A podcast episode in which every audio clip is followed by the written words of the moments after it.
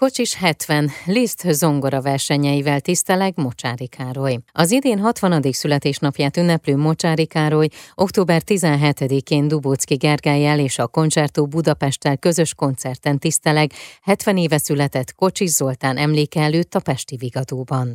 Nagyon sok szeretettel köszöntöm Mocsári Károly Liszt Ferenc díjas zongora művészt. Én is szeretettel köszöntöm a hallgatókat. Egy koncertről fogunk beszélgetni, amely Mocsári 60 tisztelg és Kocsis Zoltán születésének 70. évfordulója előtt címet viseli. Kocsis Zoltán és Mocsári Károly között nem csak a zongora mellett, de az életben is nagy volt az összhang. Ezt olvastam valahol. Ez tényleg így volt? Hosszú évtizedeken át tartott köztünk ez a kapcsolat. Én 10 éves voltam, amikor Zolit megismertem, ő akkor 20 volt. Nem tudom, hogy miért, de nagyon érdeklődött irántam fiatal koromban. Azt tudom, hogy nem sok fiatal tartott számon, de én benne voltam abban a 2-3-ban, akiket ő figyelemmel kísért. És aztán így az évek során, mikor én már elmentem Párizsba, akkor is, hogyha éppen Franciaországba hozta őt a sorsa, akkor esetek többségében nálam szállt meg. Vagy ha éppen nem nálam, akkor is mindig találkoztunk, és együtt ebédeltünk, vacsoráztunk, jött hozzám gyakorolni, rengeteget beszélgettünk, de sokat utaztunk is együtt, ugye, mert voltak közös fellépéseink. Szóval azt kell, hogy mondjam, hogy szerintem elég sokat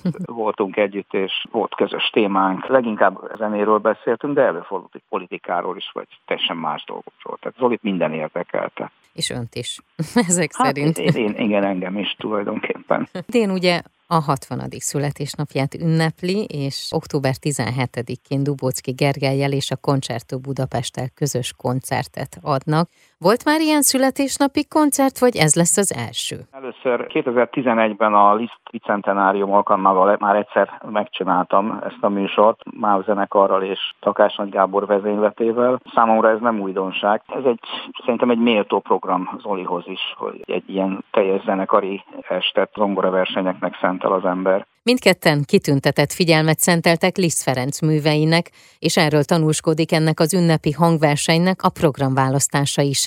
2 nagy zongoraverseny, az S-dúr és az A-dúr koncert mellett megszólal 2 emblematikus darab, amelyekben ugyancsak a zenekar és a zongora összjátéka kerül a középpontba. Amit mindenképpen érdemes megemlíteni, hogy ezek kiforrott darabok, tehát nagyon sokáig dolgozott rajtuk, tehát 10-20 éveket is. Tehát korábbi az a magyar fantázia, nem is tudom, arról nincs is tudomásom, hogy mikor kezdett el ezzel dolgozni, de hát nagyon érdekes, hogy például a Drajcigajner dalnak a kezdete az gyakorlatilag ugyanaz, mint az S-dúr zongora verseny, ez a nyújtott ritmusú, kromatikus lefelé menő skála. Ezt talán kevesen vették még észre eddig, de csak úgy érdekességként mondom. Egyébként az S-dúr zongora versenyen 26 évig dolgozott elvileg, 30-től 56-ig, ha jól tudom, és 55-ben mutatták be, ahol maga Liszt játszotta a szólót, és nem más, mint Berlioz vezényelt. Weimarban volt. A magyar fantáziát azt előbb mutatták be, azt hiszem, hogy Pesten a Hans von Bülow mutatta be, 53-ban, és aztán jött ugye 55-ben az S-dúr, 57-ben az A-dúr, amit szintén több mint 20 évig komponált, és ezt egy Hans von Bronsart nevű zongorista mutatta be, és a Haláltáncot is a Bülow mutatta be Hágába 65-ben. Ez ugye a legkésőbbi darab, és ha jól emlékszem, jól tudom, Bartóknak az egyik kedvenc darabja volt, ami talán nem véletlen a különböző technikai megoldások miatt. Dióhéjban ennyit tudnék mondani. Hát még Haláltáncot egy freskó is vette egyébként, amit még annak idején valahol Tízába látott, amikor ott kirándultak a Marie Duguval. Hát ezek kiforrott darabok, tehát például az S-dúr zongoraversenynek több verziója ismert, és ez a végleges, amit ugye szoktunk játszani, ez a legkiforrottabb. Ezeket a darabokat nem most játsza először, de észrevette bármi változást, ahogy mondjuk időről időre esetleg előveszi, vagy eljátsza, hogy valami változik-e önben? Hogyne.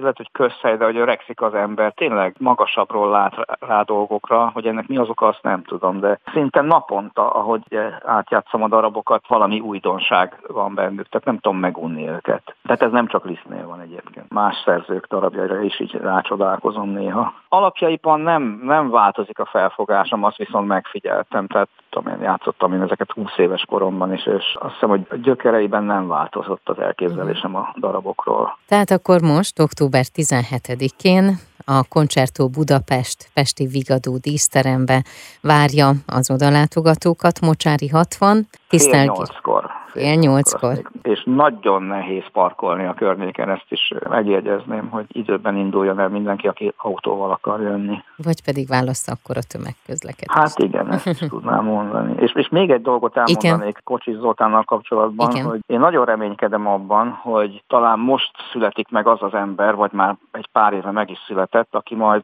30 év múlva a 100. évfordulóján Kocsis Zoltán születésének egy méltó fesztivált fog majd rendezni. Ehhez meg lesz a megfelelő állami támogatás is, mint ahogy azt például most Cifra Györgynél nagyon helyesen tette az állam, hogy végre őt is a helyén kezeltük. Remélem erről Kocsis Zoltán sem fog lemaradni. Legyen így. Nagyon szépen köszönöm, és kívánom, hogy ez a koncert, illetve mindegyik koncert, amelyen játszik és részt vesz teltház előtt zajlódhasson. Köszönöm szépen. A Papagéno Klasszik mai vendége Mocsári Károly, Liszt Ferenc díjas zongoraművész volt, akivel Mocsári 60 tisztelgés Kocsis Zoltán születésének 70. évfordulója előtt című koncertről beszélgettünk, amelyen közreműködik a Concerto Budapest, vezényel Dubóczky Gergely.